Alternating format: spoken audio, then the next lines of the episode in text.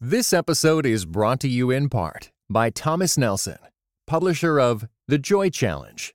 Discover the ancient secret to experiencing worry defeating, circumstance defying happiness. Written by pastor and best selling author Randy Frazee and is available everywhere audiobooks are sold. Welcome to the Table Podcast, where we discuss issues of God and culture, brought to you by Dallas Theological Seminary.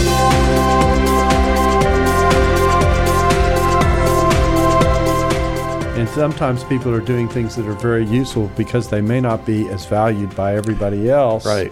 That there isn't a perception that what you're doing is valuable when in fact, you know, uh, it, it very much. I, I, I love to tell the story of think about what it takes for you to sit down to a bowl of cereal in the morning. You know, think about all the things that had to be done in order for your mm-hmm. Wheaties to be in front of you, mm-hmm.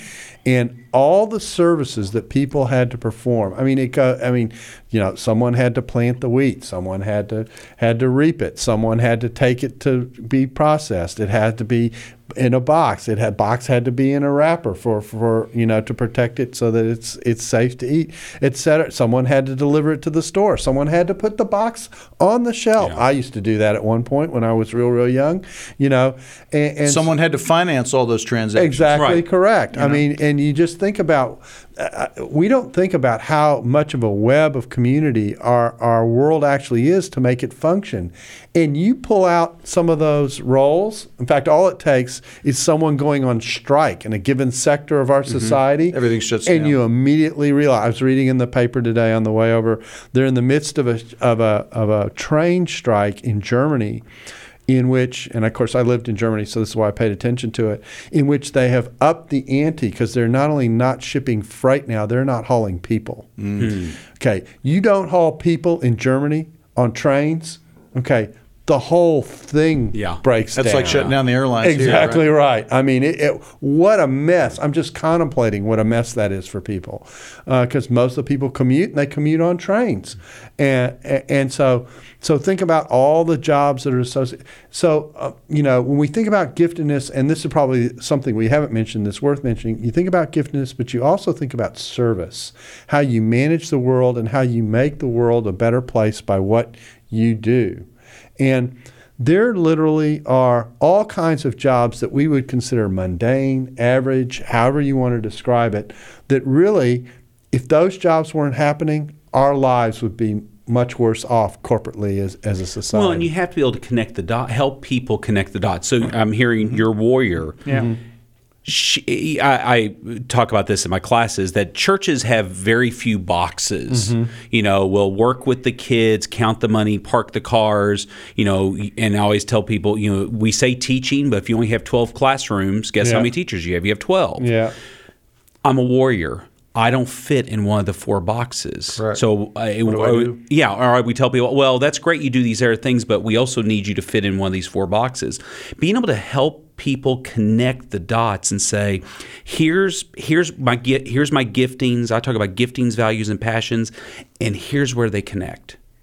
And that connection piece, because again, back to the thing of, I think people take tests all day long, that personality tests, and- but to be able to connect the dots and then go, here's the outlet, Correct. Mm-hmm. and then that's where the lights go on. And you that realize that when you connect the dots for people, like in a church setting, the, for the vast majority of people, where those dots will connect that they need to end up is actually in service outside the Right. church. Exactly. And so Yeah. you have to think kingdom Because- you have to think broader. Yeah. Clayton Bell, who was the pastor Mm-hmm. uh, Highland Park Press for years, preached a sermon once on this very issue. And he said, You know, at the time we had, I don't know, 5,000 people in the church.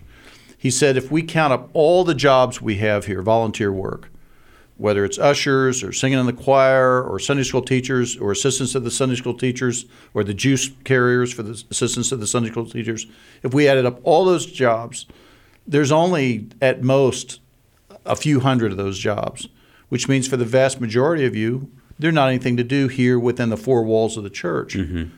His point was we need to deploy you out in the community to do meaningful work out there based on your gifts. And I think this is the church's great opportunity Mm-hmm. is to unleash the gifts of the people of God for the benefit of the community. Yeah, I couldn't agree more. I mean, and, and the churches that do this and that and that lift it up are really really interesting. I, you know, I've I hear all the time. Tim Keller's church is uh, at Redeemer is well known for at the beginning of the school year praying for the teachers. Yeah. Right. Um, you know, uh, at a different time, praying for the bankers, praying for the lawyers, praying for the doctors, affirming what a person is doing most of their time. The way I like to state it is, you know, God has us in our jobs uh, five days a week, eight hours a day, you know, on average. That that's far longer than we're ever going to be, than most people are ever going to be in church. So, what is it God has them doing most of the time, and who are they rubbing shoulders with, and how is that not a part of the? How isn't that not church? I mean, that's part of the mission and the commission of the church. So, how do how do how do we?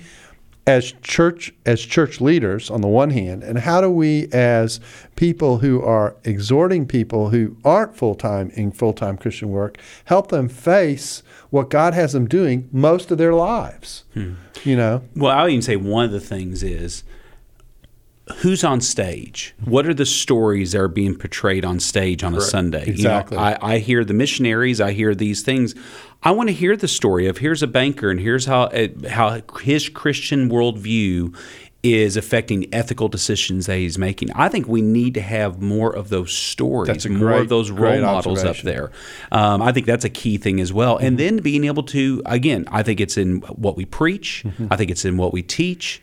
Um, I think it's in what we model with ministry. I think the other thing too, I know this is a sticky subject, is that we get people so busy inside the four walls of the church that they don't have time to That's go right. and do these other things. that's right And so to be able to free up maybe that church schedule a little bit, say, I want you involved in the local community to do, do those things. So I think to give them some role models, I think we do need to be teaching some of those things. And then, as I said, I think there's just some logistics of being able to free up the schedule so people can go and, And, and Darrell, you had a pastor from DTS uh, who spoke at the table conference uh, last. Uh, Yeah, Tom spring? Nelson. Tom Nelson. Yeah. And this is exactly the model that he's building his church around.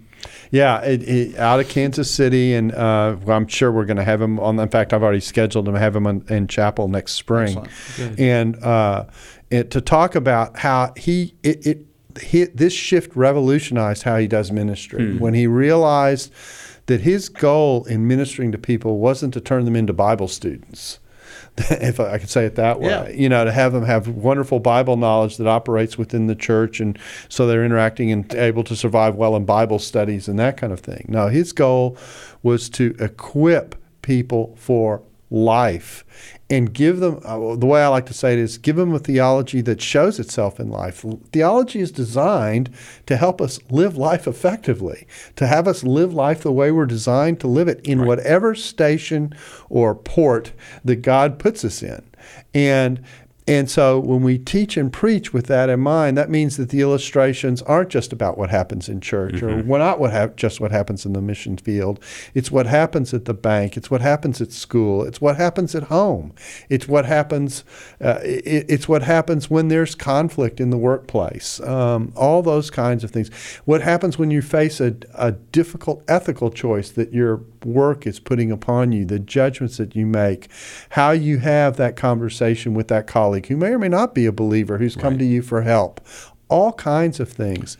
And Tom said it's just changed the way he did his ministry. He said one of the things that changed his pastorate, this is an interesting story, is he started to visit people in their workplaces. Oh, yeah. That's to, huge. To see what their life was like on a day to day basis, to get to know what it is that they're facing, to have him walk, uh, you have his person in, who's sitting in the pew walk him through his plant and say, you know, this is what I'm dealing with. and it with. just communicates so much value to that Absolutely. person. Exactly right. And so you look at that and you go, man, that is that's faith and work working together. Yeah. I mean that uh, that's that's bringing together. That's connecting the dots to use the phrase. Well, and earlier, about. Darrell, you mentioned the connection between the Great Commission Mm-hmm. and the great the, the creation mandate is often lost.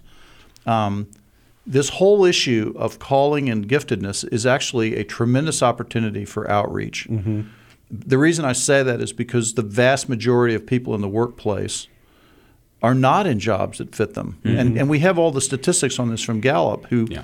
since 2000 has been keeping track of what they call employee engagement, which means the extent to which somebody enjoys their job and feels an emotional connection to their job. Okay.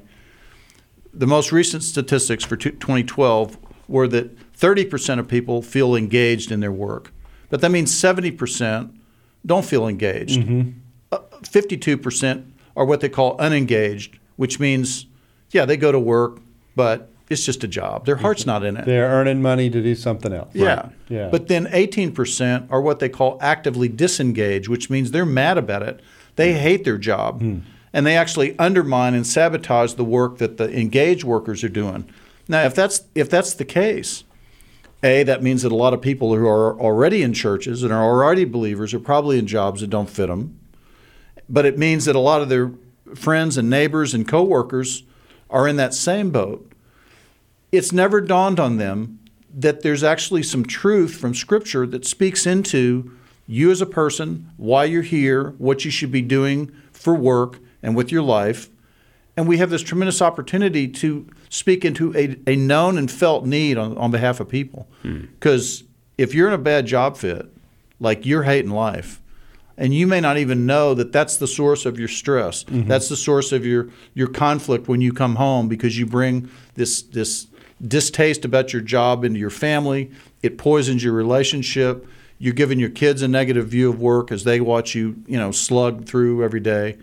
I mean, this is a tremendous opportunity for the church. You know, it's interesting because this is the one question I had about the book when I read it that I thought that, that I'd love to get your feedback on, and that is, you know, there are a lot of people who aren't in jobs that don't fit them, or they're in the job that they selected, and uh, for the cultural pressures that we mentioned at the start or whatever, they're in a place that isn't a fit, and there really are two scenarios that I think you have to deal with for someone who's in. The first is, um, well, if you have an opportunity to find something that fits, then go there. That's you know that that's wonderful. If you can figure out what that is and then land there, that's wonderful. But the scenario I had in the back of my head, what I was reading, you know, what's coming, is the person who's in a job, it doesn't fit him, but it's hard to know if he has another place he or she can go. That that's that's that's where they are. You know, a lot of people, particularly as they get later on in life, because of the way medical plans work, et cetera, they don't feel the freedom to be able to pick up and head somewhere else. They've got to make do with where God has them. What what do you do in that kind of a circumstance where you know I'm here, I'm not gifted to do this, but this is where God has me right now? Yeah, the, the question that you're asking is one I get asked a lot, Mm-hmm. and I've had to think about this for years. And it is is giftedness a luxury? Mm-hmm. Like it's great for those of us who you know have education, live in upper middle class America, and we have options. And, Yeah. But what if you're a rice farmer in North Korea? Mm-hmm. You know, what what if what if you're working the trains in uh, Germany right Mm-hmm. now, and you you know that's the only job you could find. Well, I say giftedness is not a luxury; it's a reality. In other words, I I understand the problems of trying to deploy and employ your giftedness. That doesn't change the fact that it, it simply is what it is. God has made people the way He's made them, and we we ignore giftedness to our peril. And so finding the best fit does not mean the best fit conceivable. Mm-hmm. It means finding the best fit achievable under the context you're in. Now, I know that you're writing a book called Life, Liberty, and Loving your neighbor. Loving Your Neighbor. Yeah. And I have recently been reflecting on, on the, the phrase life, liberty, and the pursuit of happiness from the, from the Declaration of Independence. The word happiness there, if you really get into it and study it, what those guys were talking about was this whole idea of people being able to do what they felt was right for them to do. In other mm-hmm. words, to pursue the path that was best for them. It's really what we would call pursuing their giftedness. And of course, hand in glove with that right, which is called unalienable from the Creator, is the right for freedom. And so, wherever you have found freedom for people to pursue that which God's put in them in this world, you find cultures flourishing. And uh, and so I'm all for let's give people as many options as possible, and let's not put you know laws and, and structures and and certain kinds of uh, uh, governments in place that impede people from living out that gifting. Um, there's a there's a group that does micro lending all over the world that I have been involved with recently, And what you discover is that the giftedness is all there. Like it's all there, even though these people live in terribly impoverished circumstances. All they need is an opportunity to unleash that. And so this group comes along, and for a hundred dollar loan, this guy buys a bike, and next thing you know, he's able to take bananas into the village and sell them, and he's making some money. This lady buys a sewing machine, and she's making clothes and feeding her family, and all these gifts are flourishing. Mm-hmm. And there it is. It's like, wow, we we we we gave the gift some breathing room, and here it came. Mm-hmm. And so wherever we find people that you know they don't have options, you know, I say, well, let's figure out ways to give them opportunities. But in the meantime, you know, just because you're not in the greatest job fit doesn't give you an excuse to go, well, then I, I don't really have to put my heart into my work. This episode is brought to you in part by Thomas Nelson, publisher of Nine Lives and Counting A Bounty Hunter's Journey to Faith, Hope, and Redemption, written by Duane Dog the Bounty Hunter Chapman. Nine Lives and Counting not only offers a fresh perspective on well known life events, but also ventures into behind the scenes territory and backstories never shared publicly. Nine Lives and Counting is available everywhere audiobooks are sold. Visit thomasnelson.com slash audio to learn more.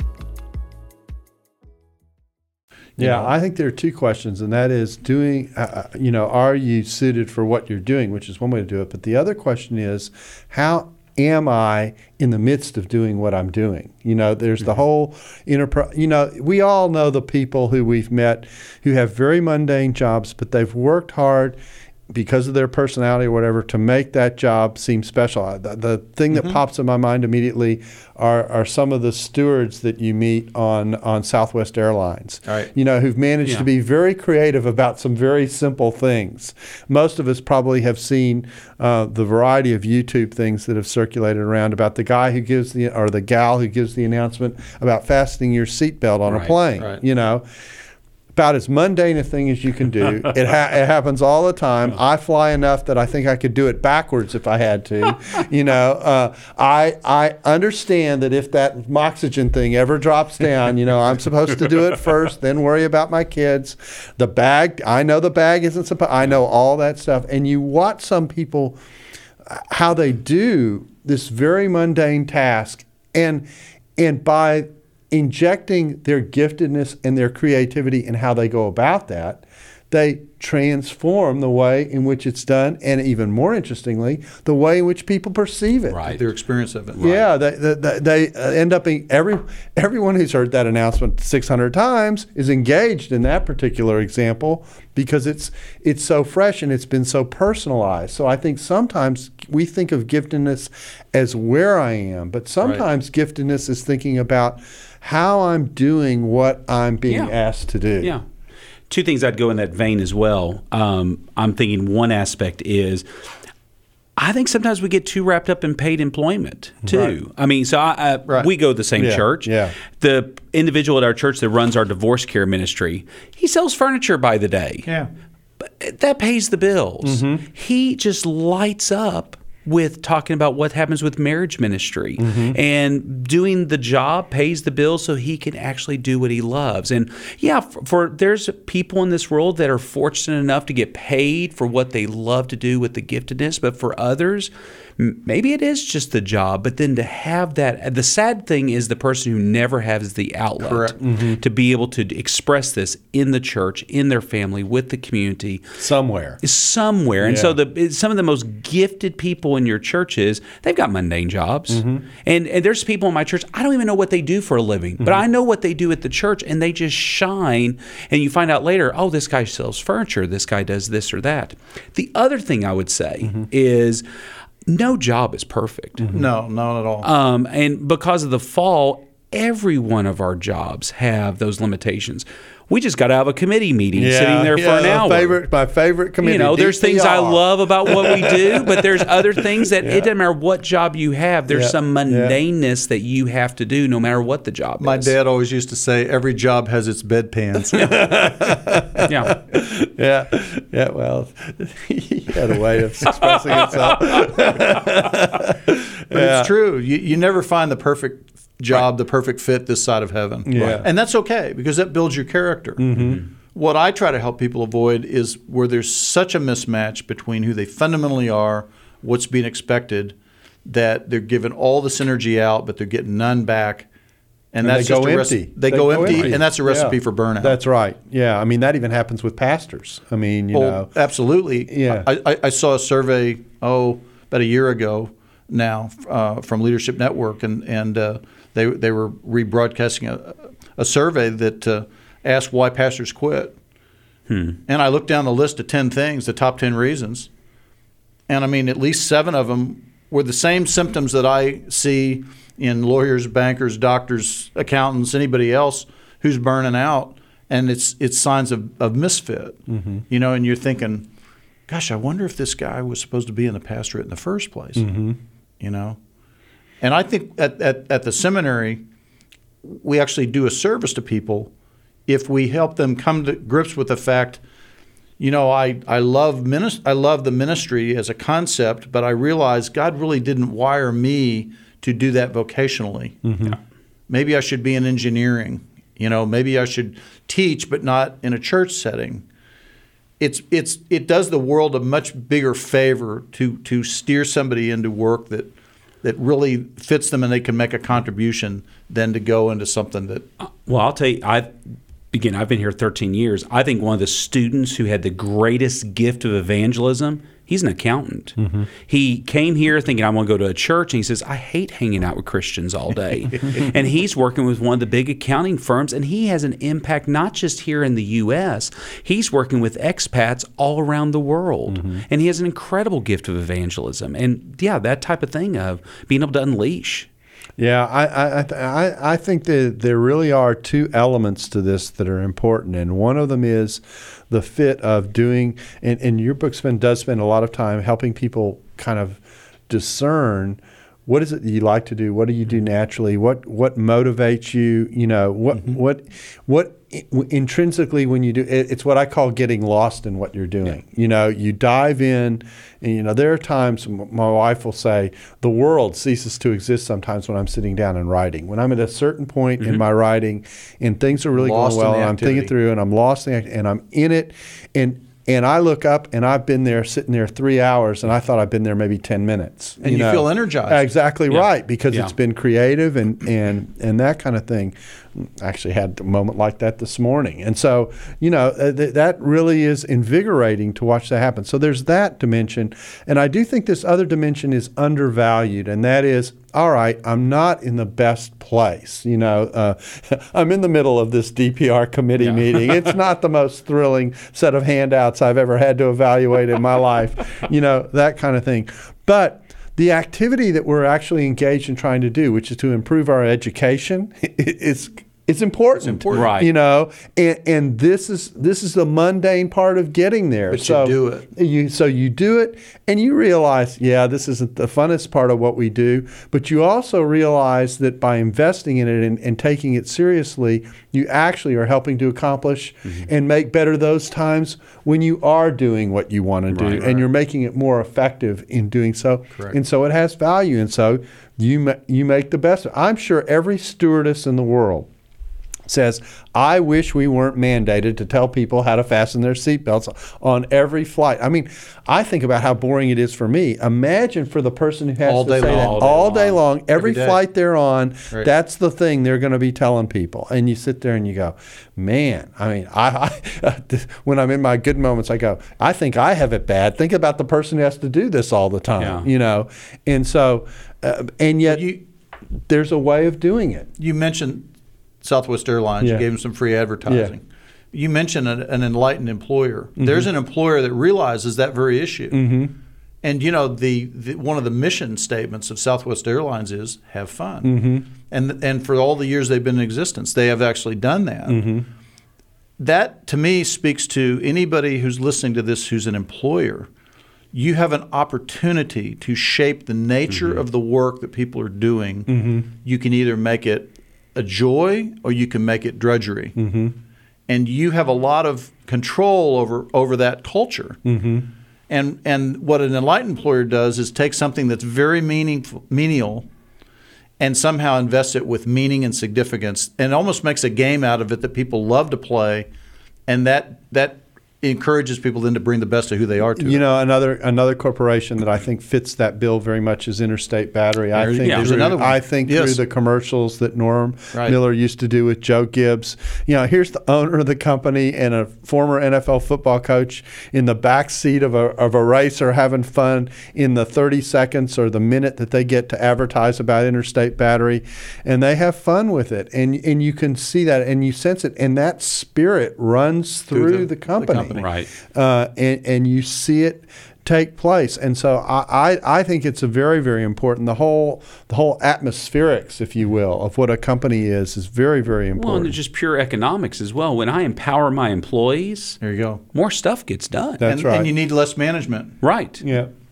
Yeah, well, it, it, it, it's an interesting world to think about how, how giftedness works, and and even when when there's a mismatch, what the potential is. I think that sometimes we get locked into thinking of I'm not where I ought to be, and and and and that becomes like a box and a prison simultaneously, and you're just you're locked in. And and the, maybe the flip side of that, at least initially, is to think through. Well, how can I make? How can I? Uh, okay, I'm here. How can I make this better? How can I make this work? How can I? What can I do to do creative stuff? I, I'll tell another story um, uh, that is an example of this kind of thing. When I was growing up, I was my one of my first jobs was I worked in a mailroom of a bank. Just become a Christian. That And- really sounds like a great fit for you. yeah, that's right. It was a great job, and uh, you know, and uh, you know, it was how I was earning my summer money. And I, you know, you go in and you just, it, it- you know, it's these old mail machines that put stamps on envelopes. And one thing the bank used to have to do was a lot of envelopes, and there was a lot of filing that was involved. Everyone was filing stuff, checks, and that kind of. You know, it was before automation and that kind of stuff. So this is a dinosaur story, but still, but. Um, in the midst of that, I thought, well, you know, there are a lot of people sitting around. They're just filing their stuff all the time. There's not much going on here. It, you know, it, place is pretty quiet. You know, every now and then there's a conversation. Maybe there's something we can do to stir up a conversation. So there was a employees board that was located in the middle of all of where we were located. So one day I said, I think I'm going to do a thing called a verse of the day, verse for the day, just to see if people will talk.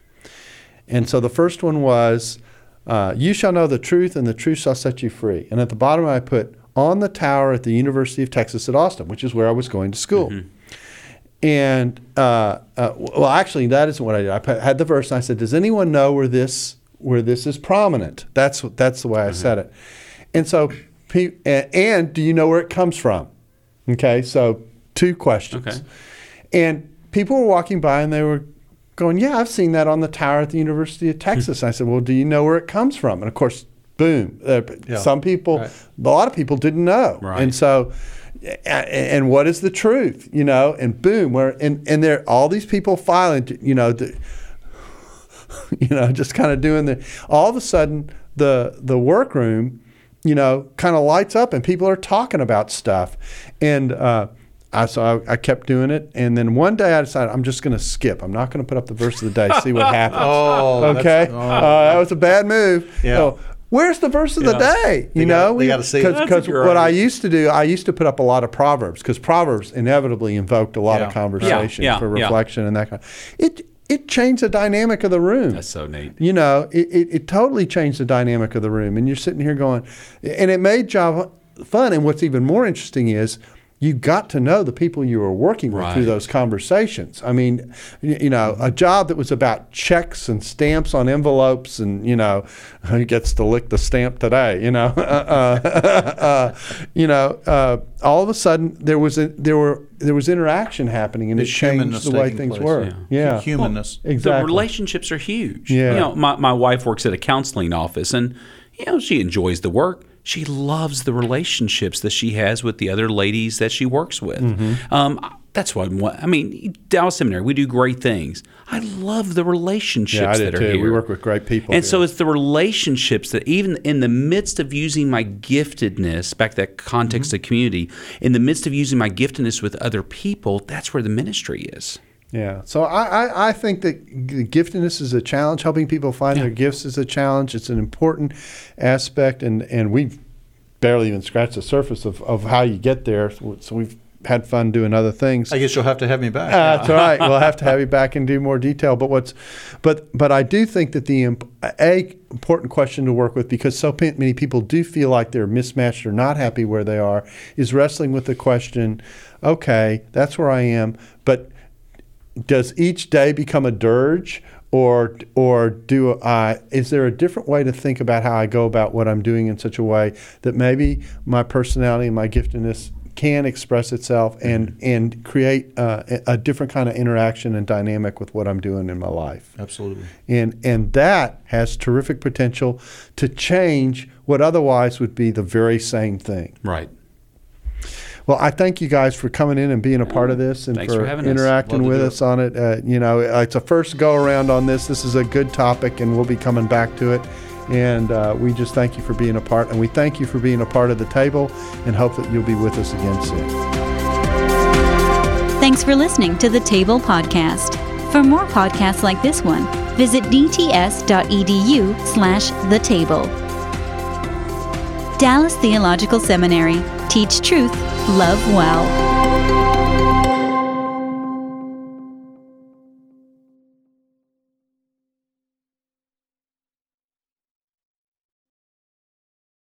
This episode was brought to you in part by United We Pray. United We Pray is a podcast devoted to praying and thinking about racial strife, especially between Christians. Come join us in praying for the unity of God's people.